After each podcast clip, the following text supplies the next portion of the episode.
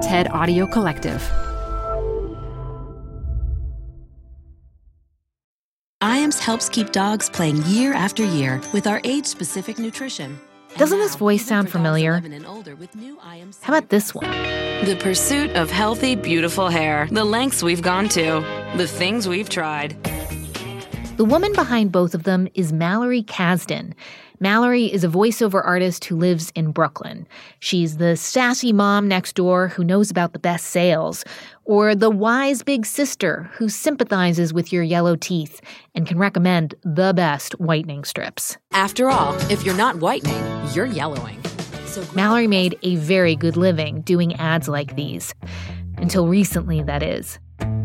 Over the last couple years, she stopped getting as many auditions, and the jobs she did get paid less. Her industry changed, and now she has to too.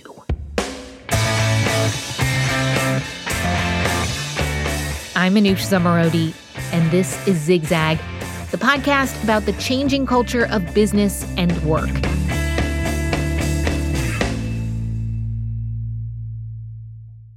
What happened to Mallory's job is becoming more and more common. First the web, then social media, now automation are transforming entire industries, making it easier to find people who will work for less money or just getting rid of certain jobs entirely. Like what happened to this listener there used to be a thing called newspapers, and one of the things that newspapers used to do was cover live local arts, theater, music, visual arts in the cities where they were being published. And I know this this sounds, uh, I feel really like an old fogey saying this, but that has been completely eliminated by you know the recent changes in technology and some of us used to be able to make a living writing for newspapers about live local music and other forms of art that is now gone with the wind oh well we hear you when your job or industry changes drastically that can mean having to change your entire identity it definitely happened to me when I was a TV news producer back in the 90s. That field is completely different now. Anyway, on this episode, we'll tell you what happened to Mallory. How she first found out she could embody the voice that ad agencies wanted, that voice of the every woman, and how now Mallory is looking for her own voice and trying to get paid for speaking for herself. Stick around, you don't want to miss this one. And keep the learning going.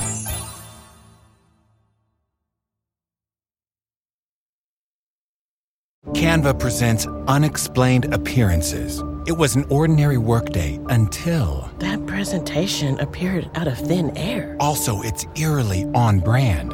Wait, did that agenda just write itself? Words appear, making this unexplainable case. Unexplainable?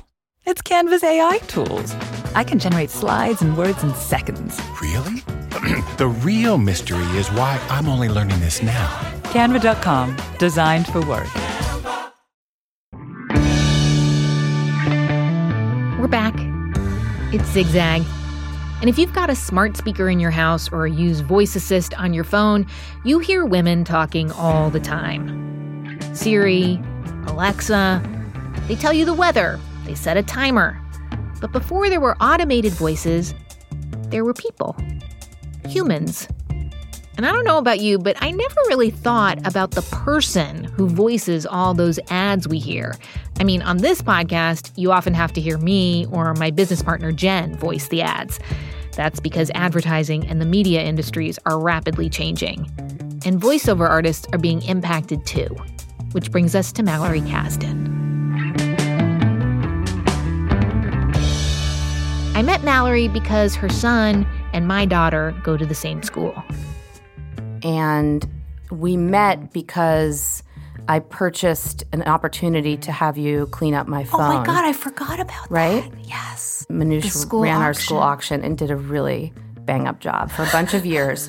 She was the MC, and she was really so funny that I was like, wow. I mean, I knew you from the radio, but I was like, oh, maybe I could buy my way into being friends with her. Oh my god! By buying so her funny. for an hour. You I'm are kidding, so but I but I did. That is how we met, kind of. Yeah, that is how we met, and we did become friends. We did. Mallory is incredibly smart and empathetic, and she's also brutally honest about what it's like to have your work and your life change in uncomfortable and uncontrollable ways. Ask her what she does, and Mallory now responds like many of us do, with a list of jobs and identities. I do a few different things. Lately, I've been saying I'm a writer, I do voiceovers for commercials, and I have a podcast. And or I've said I make content lately, which I hate myself every time I say it. But I have said it. So it's interesting. I'm trying to think. You said depending on who you're talking to. So you're talking to the zigzag audience. Mm-hmm. And to me, well, you're a small business person. Mm-hmm. You are a freelancer. You are a pretty heavy duty active parent. Yeah. You do a, you're running like a circus right Mm-hmm. now. you have a lot going on. Can you describe where we are sitting and why you have this room?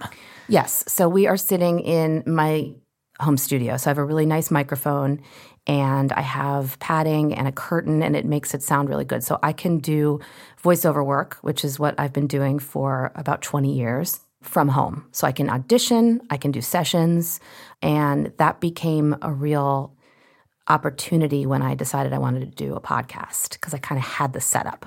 How did you get into voiceovers? I do not know the answer to this. Actually, I worked in book publishing. I was a publicist. And I was working at Penguin and I I was like kind of a low-level publicist. I think I was like an associate publicist. And they gave me audiobooks as like a whole thing to be the publicist for. So Penguin Audio was like a big deal because they would get all these really great actors to read classic books. And this was like pre, I mean, we're talking like cassettes and then DVDs. Before Amazon and Audible and all Yeah. that. So it was like, and it was just like a big thing, but it was so niche, which is like kind of now what podcasting and audio has kind of become, I feel. Yeah. But it was like, at the time, it wasn't like everybody in the world was listening to stuff in their car. Some people did. But the people that liked audiobooks really liked audiobooks. And so I just got interested in narrators. I took a class. I think that was the other thing is when I started paying attention to narrators and I started paying attention to commercials and I started thinking about it a little bit. And I was like, oh, I sound like people on TV. So I could do uh-huh. that. And then I took a class like in a recording studio with like an old guy like this, you know, who was one In of the those world, Yeah, that, that one of those guys. Because a uh-huh. lot of those guys teach voiceover. Also, this was 1996, 1997, and there was money to be made, and everybody talked about the money. So I was like, oh, cool. Like, this could be a really interesting thing to do. Do you remember when you, is there a specific booking that you got that you were like, okay, I'm good?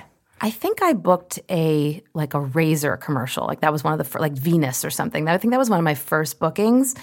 Then I think I booked like a big shampoo commercial, Physique. Oh, it was like oh, shampoo. I remember that. and it was a really big one. And it felt like really possible.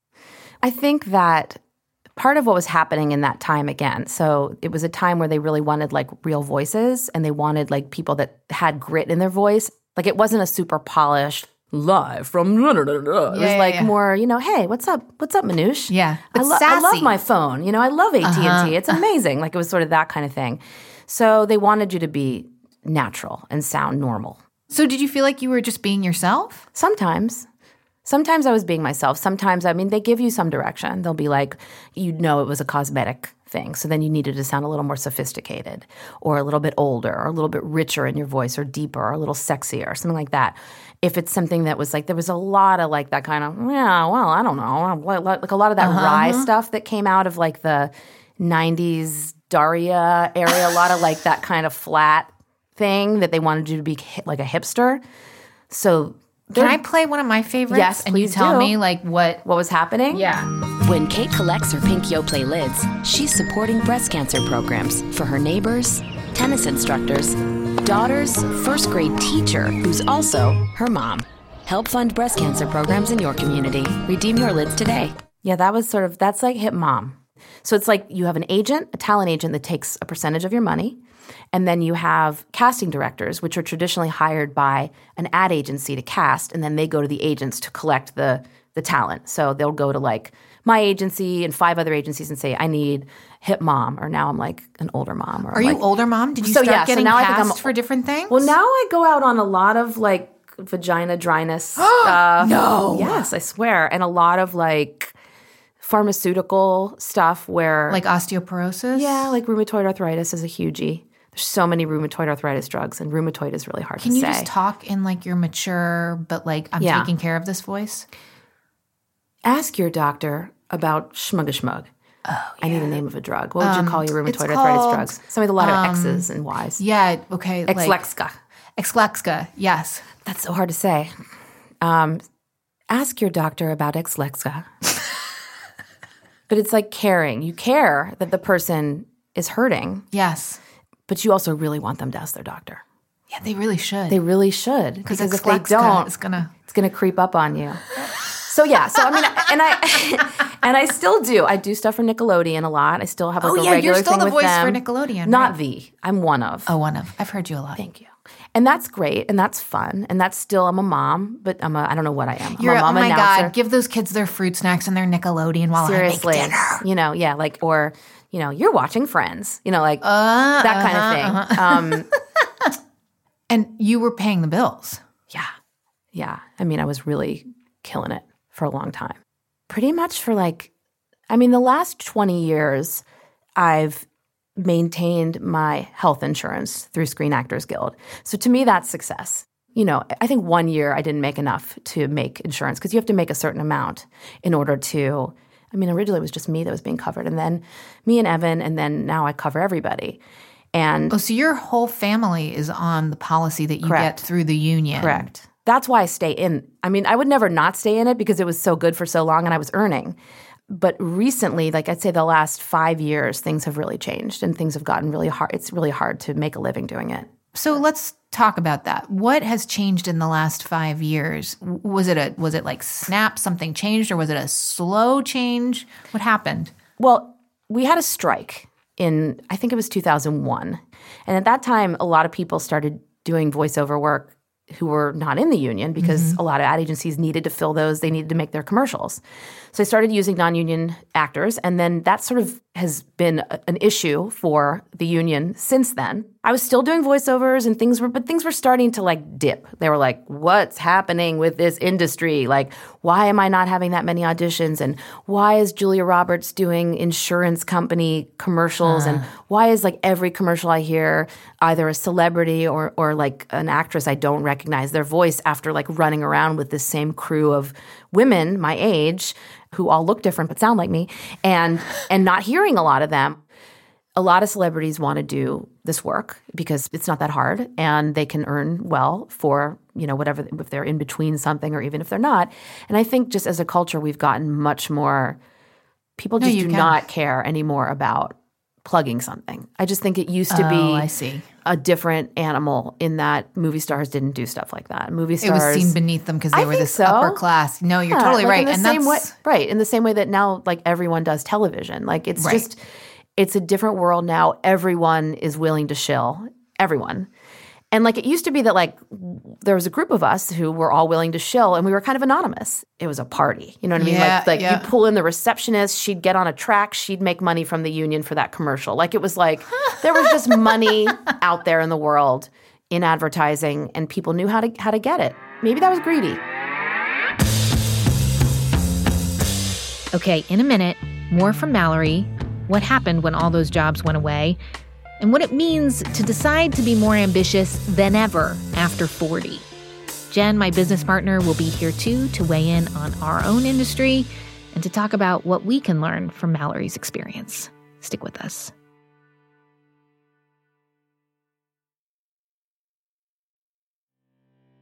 We're back. I'm Manoush. This is Zigzag. So, Mallory Kasdan, she's voicing the so called every woman, the hipster mom, more recently, the older, mature woman. And then the jobs start drying up. So, Mallory decides she needs to be in charge of the work she's doing, her destiny. And the only way to do that is to be herself. So, she starts writing a mommy blog, exploring her own world parenting, aging, relationships. Now she has a podcast called Milk Mothers I'd Like to Know. I feel a little conflicted about the mommy industry, as people call it. Mallory knows I feel conflicted. So the day before I went to interview her, she sent me a link to a great article in Topic.com called The Mommy Blog is Dead Long Live the Mommy Blog by a woman named Liz Lenz. Parts of this article really spoke to Mallory. She described sort of the feeling, the very supportive, you go girl feeling, which I related to a lot as someone who's been hustling my own podcast that is mom content. But she also talked a little bit about like the kind of the history of mom bloggers and sort of like how that happened. And I guess also in the early aughts, that's sort of when blogging started, right? Would you say? Yeah. And just sort of like the idea that moms really just needed an outlet because it's boring and because they're isolated or they just want to say stuff or they want to be honest, and how that kind of sincere desire for connection grew into a marketing kind of business and how a lot of these parents ended up making money and were able to support their families while being at home with their kids or while driving in the minivan and kind of using it as like a way to commoditize right. Maternity. but, which which like to me thinking all about all that ad work i did when i was told to be a hip mom or i was told to be a compassionate mom doing the tylenol and doing the it's sort of the same thing. It's just i was just anonymous it was less confessional. It was a little bit confessional but now we've gotten to a place that is so confessional that it's almost an assault i think. It's almost like whoa like it's a lot. And that i think is what she was sort of talking about the difference between then and now in terms of how people are making money off of their lives as mothers. Right? Would you say what am i missing from this? I'm no, missing I something. think I think what you're saying is exactly right. But what I realize I've left out is a key moment in your life. Two key moments, really. One, becoming a mother, mm-hmm. and two, deciding to start your podcast. And I feel like I need you to talk about those two things before we circle back to the Sure. mom commoditization Totally. thing. Yes. I had my my daughter's almost 13. And so I had her in 2006 and at that time my VO career was still really very strong. You know, I really didn't stop working at all. I mean, I think I probably took like a few weeks or something. And then but then, you know, I had a babysitter and I could totally afford to have a babysitter between the hours of 9 and 4.30 and i used to work a lot and i used to audition a lot and i'd call her the night before. I'd say these are my hours. Can you come this and that? And she was totally cool with that as long as we met the 25 hour or 30 hour a week threshold. And it was great. I was adjusting to my life as a mother and i was a little bit brain dead. Like i had done some writing leading up to that and those were like my amazing years between like doing really well and I was living with Evan. And then my kid came and that kind of like, you know, messed up the imbalance a bit. Only in terms of brain cells. Like I couldn't really access Yep. my brain cells and I couldn't really pitch. It was it was enough just to manage Yeah. her and the voiceover work. So that was kind of fine. And then I started da- dabbling a little bit in the mommy blogging. And then I had my second kid. And then that just went, that was just a lot. You know, it was just a lot. And to be like, No, I think when you're a creative people to hear person and you're trying to make your way, moving forward when things change and like it was really disruptive not disruptive because i wanted it i wanted to have two kids i wanted to have this family but it was a lot I think of it as disorienting. disorienting I'm like, wait, who am I? Because all the work I did was based on who I was before, Right. but now I'm a different person. So what do I do now? right exactly I remember being like angry to my mommy friends. I remember being bitter when there was a mom who seemed happy because I was so sleep deprived Yeah. and, and miserable, and I Yeah. unexpectedly so. Yeah. and I was like, oh, she's a happy mommy. right And then fuck her Yeah. Right, fuck her. Right. And then a few months later, I got to know the happy mommy, Right, and she was deeply, Sure. deeply unhappy. Yep. And it was like, oh, we're all going Yeah. through this. Just nobody told us that this was going to happen. know. And I feel like to become a mom now, maybe this is just my impression, they kind of know more what they're getting into. I think because there is so much ultra confessional stuff Yes. going on right now. I think so. But again, we're not tired anymore. That's one This thing. I think it's like you're still really exhausted, and now we're speaking from a, a distanced place from that pe- from that period, which is just awful. And it's is also hard. It's also hard to not just be like completely negative. And I think I was thinking about this earlier. Like I feel so much more positive now about Mm. everything, despite the state of the world is in such a bad place that a much a worse place than it was ten years ago. I feel more positive, and I know it is just because Sleep. I'm not so tired. Once she wasn't so tired, Mallory's creativity started sparking again. And one of the first things she did was write a children's book called Ella. It's a parody of the classic Eloise about the girl who lives at the plaza. Ella lives in a hipster boutique hotel in Williamsburg, Brooklyn. There was a period like in that time mm-hmm. where I was really anxious because I was like, well, I want to make things. And that really came to me and it was like, oh, this is a good idea. Like, and it was uh-huh. marketable. I was like, this is a good one. So that was cool. And then it sold and people bought it. And I got to be an author, which is super cool. And getting to like go to bookstores and do readings and go to classrooms and do little workshops about parody. And that's been so fun. And that happened around, yeah, so that got published in 2015. And then, so I was starting to seek out other things. I was starting to think like, okay, well, I'd like to make a podcast. I'd always thought about it. I had been this big like kind of radio person and really loved the medium and felt like I could do it. I think I was still feeling a little bit like in that mommy world of I'm not interesting anymore, like I'm not you know what I mean? I'm just kind of like a little bit dull or a little bit the things I like to talk about are sort of specific to being a mother.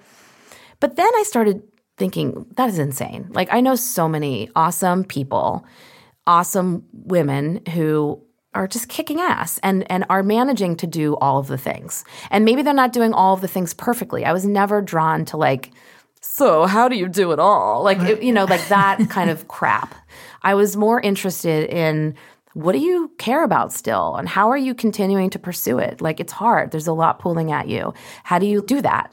Specifically, how do you do it? I mean, I really wanted to know because I was starting to feel more ambitious. I was starting to feel more creatively and just bigger. I wanted bigger. I wanted more. So it started with writers, actually. There were a couple writers Jennifer Egan, Meg Wolitzer, and the couple of specific books that they wrote that I felt this mother voice in the books. Uh-huh. Like, I can't, I guess I'm not describing it perfectly, but I, I was uh-huh. moved by that. I was Yeah. like, oh my God, this woman is a mother. I can tell by the way she's writing. And similarly, Meg Wolitzer had written a book called The 10 Year Nap, which also just killed me. And it was all about ambitious women who spent all this time raising their kids and then their kids like went to fifth grade and they were like, what? Who am I? What? Yeah. So those two books in particular, I was like, oh, these women are milks. These women are moms I'd like to know. You know, I was being like, oh, this is a good phrase. I need to use this somehow. So I, I wrote it down a bunch of times. I wrote some blog posts about it. And then I was like, doing this. I'm going to try. I'm going to make this. And I just had no idea what I was doing. And I just started inviting women that I thought were awesome over to my house and interviewing them the way that we're doing now and trying to put it together. So, yeah, so I made a bunch of them. I made 45 episodes. Wow. And you I know 45. that was my first season. And then I just was like learning and trying to make it better and trying to, but you know, doing it all myself. So the podcast is great, and I'm not just saying that. Thank you. But a lot of people have good podcasts right now. Yep. Is it is are you covering your cost? Are you making money? No, I'm not making money yet, but I started to um, do ads. I'm with Anchor. You can start doing ads with one listener if you want to. This is the thing about like when you make your own stuff and you're trying to figure out what you're worth. I think that's where I, what I'm in now is like, can I make this my business model? My business model is that I would like to get paid to make this somehow. So I'm figuring it out. Is it good enough to be with a network that will pay me more or sell ads that are going to make me more money? It's not going to be everything to everybody. It's a niche thing. It's about moms who do interesting things and like to talk honestly about life. It's not going to be about every type of mom in the world. It's not going to be it's you know, I'm not saying that I'm changing the like discourse about parenting. No. This is a lens I like to look at things in. Like I'm 46 people are passing, things are changing. There's a lot about life that is about loss, and I'm interested in it. I'm not afraid of it. I'm not scared to talk about it. I want to talk about it. So that's what I'm talking about.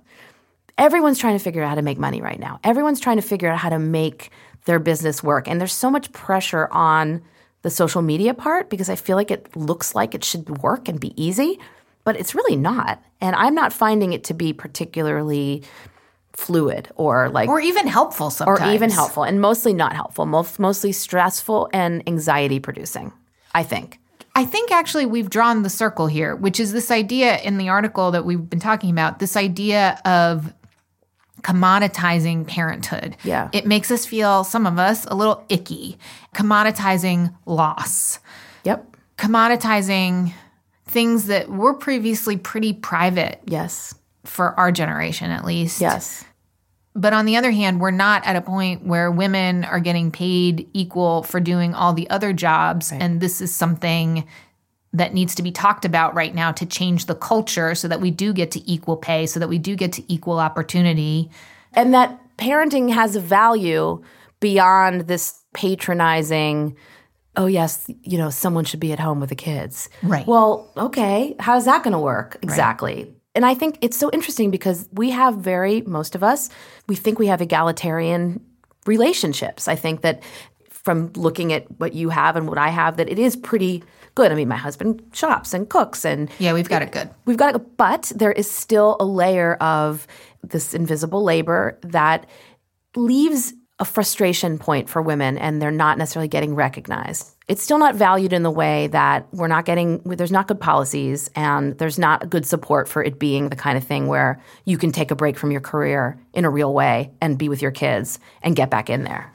I, we were on the phone talking about what we were just setting this up, and you said you got really fired up, and you were like, "I am 46 and I am still ambitious. Is that okay?"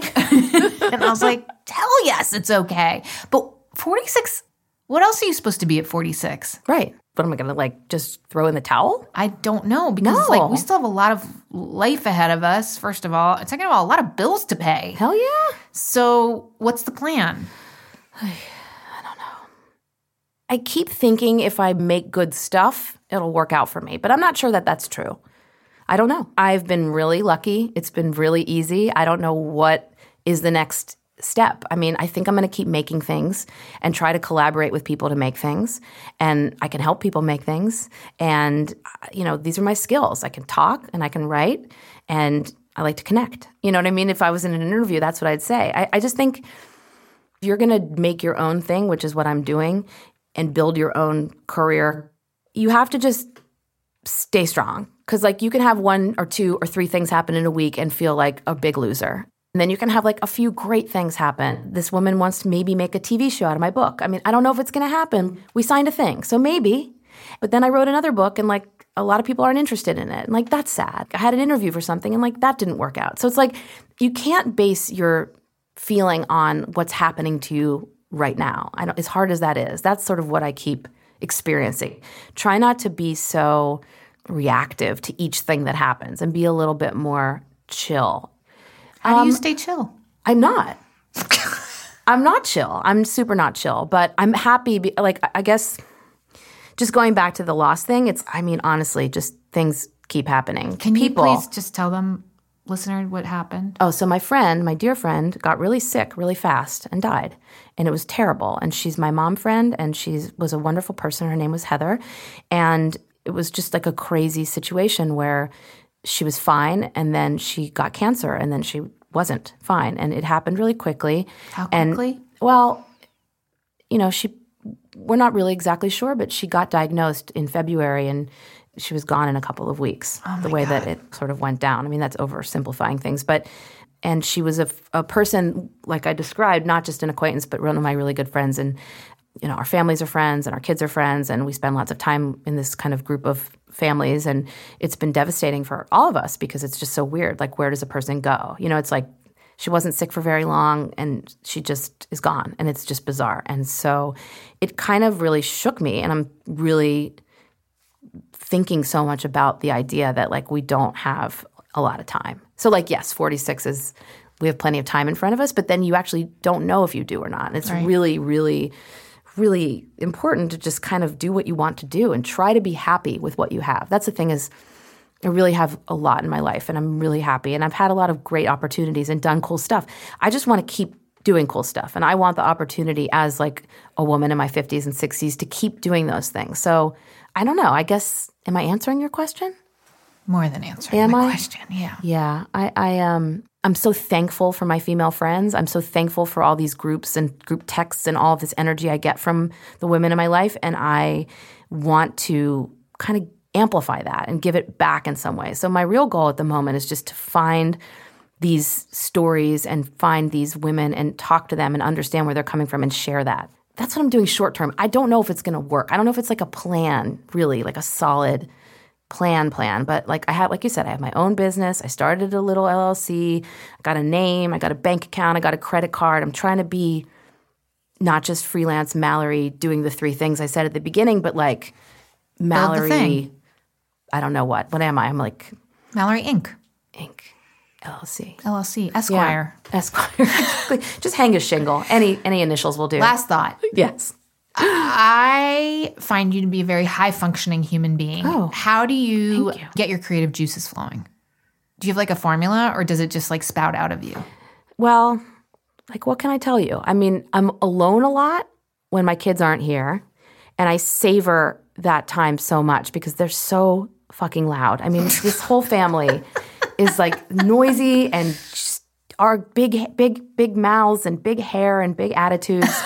And I feel like I have to really protect my quiet time now. And that's when things generate. What you really need to do, and you know this because you wrote a whole book about it, is you have to turn off your phone. Yeah. You have to stop looking at things and comparing yourself to people and really just think about like what moves you, what makes you laugh, what makes you feel something. That's sort of the thing that gets me. Also, now I really need endorphins. That's a th- something that happened in the hmm. last five years. Like, I need to physically sweat and feel endorphins. That to me is very invigorating and gets m- my brain going, I think. We're leaving it there. Mallory Kasdan, thank you so, so much. Thank you, Manusha.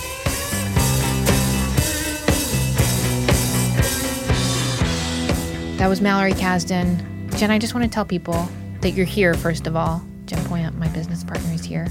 Hello, everyone. But I want to tell them if Mallory's voice speaks to you, do check out her podcast, Milk. It stands for Mothers I'd Like to Know.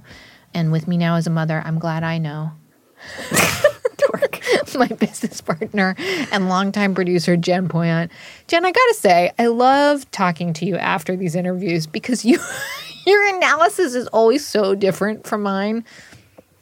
What, pray tell, struck you this time? I am so curious. So you remember how after the Grace Bonney interview that we did, the episode with Grace Bonney from Design Sponge, like what was that, a month ago? Yeah, a month ago. She's shutting down her business. Yeah, and I had all the, all these feels. You had, had you always of have feels. So I had feels too. By the way, I I want to preface this by saying I respect Mallory and her work and her life experience. So there were parts of this interview that made me feel uncomfortable. Why'd you feel uncomfortable? Well, I think part of it is because it reflects our own journey. Oh. Uh, to some extent. And so I found myself kind of selfishly comparing myself to her. You're like, I'm telling my story. Am I going to get paid? Yeah, basically. Uh-huh. But I also found myself feeling a little I don't know if envy is the right word or uh she has a way of telling her story in a way that it just sounds so damn easy like the first 15 years. And i don't think that mm-hmm. that's actually the case. Like i can tell that there was some real struggle there.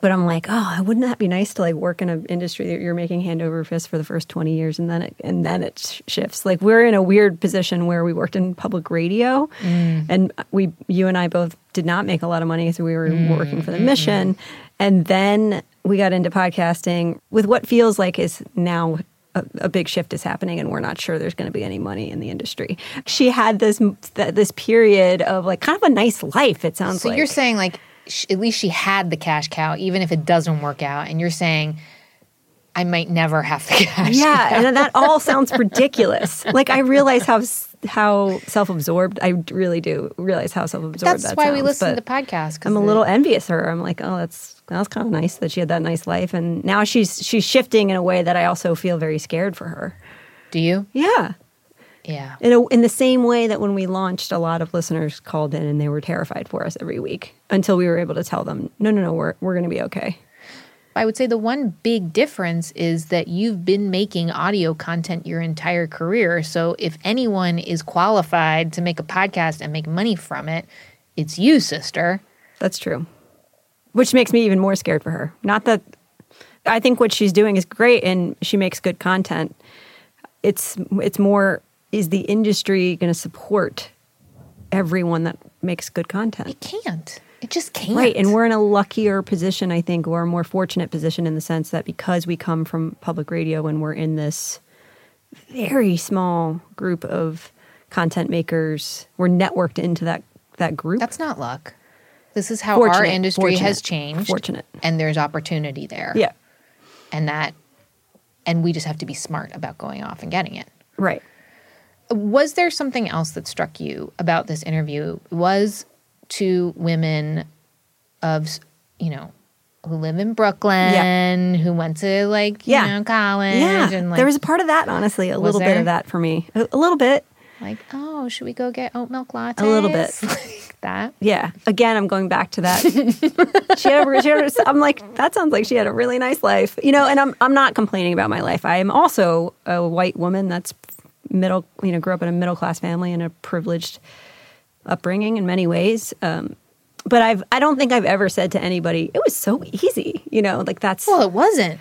right. I mean, what if she has a gift? Her voice is amazing, Yeah. and like it happened, right time, right place. Yeah, no, Like, totally. It's damn, cool. It's cool. know? And but yeah, there, there there is in in that sense. I guess for me, hearing the listener that sent in the voice memo about being like a, kind of like a local report arts Mm. reporter and how that job is gone. it's so sad. Exactly. That's like crushing to hear that man tell that story, even even though he did it in such an upbeat and sweet way. Yeah. And the I guess there's a part of me that thinks about all the people that haven't even had the chance to get into those careers and then see them fall away. It's interesting. We I, I guess the whole point is that we are still sitting from a very privileged position.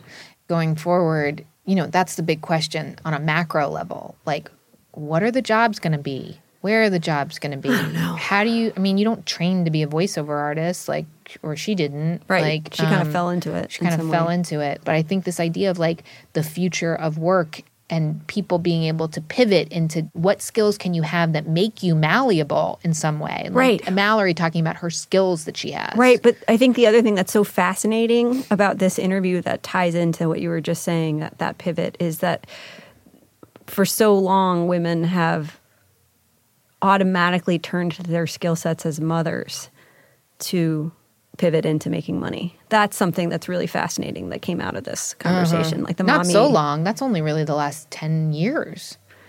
or recently then. But Yeah. but still the idea that even now women who have struggled to get into all sorts of industries have figured out that well, I have a skill set of being a mother and talking about that.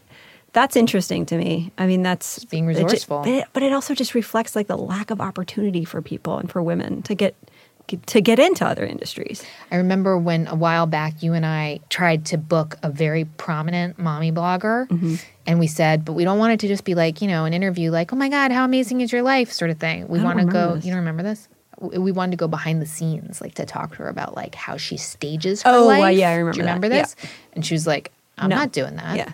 Because of her, it's her livelihood. Yeah. She can't do that. She couldn't be like, yeah, so my kid barfed over there, so we just turned the camera this way. Like she, her whole image was about she just happens to be having this amazing life and it's aspirational. I know there are other mommies who like it is all about the barf and being able to laugh that you have kids. Yeah. But you know that wasn't her brand, and so she was like, nope, not doing it. It's interesting the mommy branding and mommy blogging and mommy podcasting and mommy stuff and on the one hand, I think it's like I said, I think it's really great for younger women to be able to talk openly about the conflictedness that they feel about being a parent. On the other hand, like I don't know, there's something yucky about it. Yeah. Yeah, I don't know. I've never been into mommy blogs. Like never. Not I never I don't think I've ever read one. What about when like your kid was like miserable and colicky? Did you not look anything up and like commiserate? No, but that might have been why I had a mental breakdown. I'll We tell can't you, use that. there were two, yes, we should. There were two things when I first had my kid, and I felt like I was having my mental breakdown. There were two things. There was um, it was Brooke Shields. Yeah, you told her me about book. this. That's right. Her book about having postpartum depression. I was very grateful to Brooke Shields if she's listening. Um, and uh, Moxie, Ask Yeah. Moxie. That was a great blog. I wish somebody had recommended a little bit. I was pretty I was strangely isolated after I had my kid because I had moved to a new place and I just didn't do that. I don't know. I listened to podcasts. Did you? They were around. It was really new. I was listening to a lot of Radiolab. Bless you. I should probably should have reached out to more mommy blogs. I think that the point, I'm going to sum up here.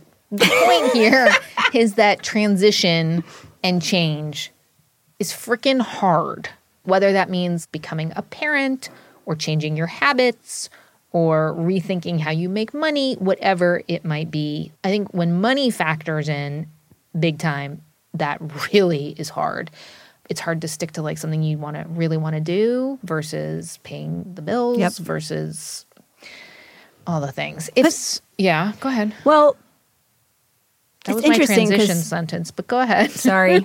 I'm like, oh, I want to say more now. You know, change is constant in our lives, but I think the thing that for me this conversation between you and, and Mallory reflects how it's particularly challenging for women when it comes to the, the nexus between motherhood and career. Mm-hmm. It's hard. It's honestly, it's harder. We there are hormones involved, and you just made a baby inside your body, and Well, now I'm at another point where I'm like, is am I in perimenopause? Is that what this is? I don't Right, so I think the- I'm too I mean, young they- for it, but maybe I'm not. that's called the quote unquote the change, right? That's the big change, other than having babies. But then I didn't realize there's this thing that happens before the big change, the change before the change. What I know the that's very that's confusing. So unfair. But they also kind of say it can start like really early. Like now In they're just 30s, but then like also, where like women are just like understand. pop out babies and then all of a sudden turn into like men just boys turn into men and then they have a very gradual decline and then they die. Women, it's like a zigzag. Zigzag. Oh, mm-hmm. another reason that it's good we called this podcast zigzag. right. But also men have generally had access to the best jobs, the best job opportunities, the best education opportunities.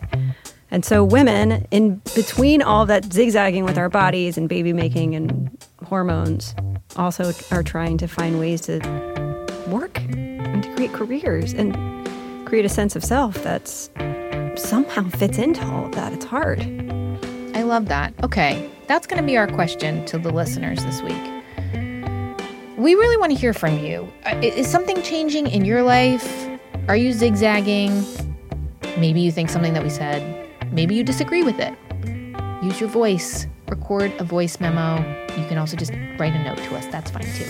Email us at zigzag at stableg.com. That is zigzag at stableg.com. You might just hear yourself on the show. Also, I hope you're signed up for the newsletter that I send out every other Thursday.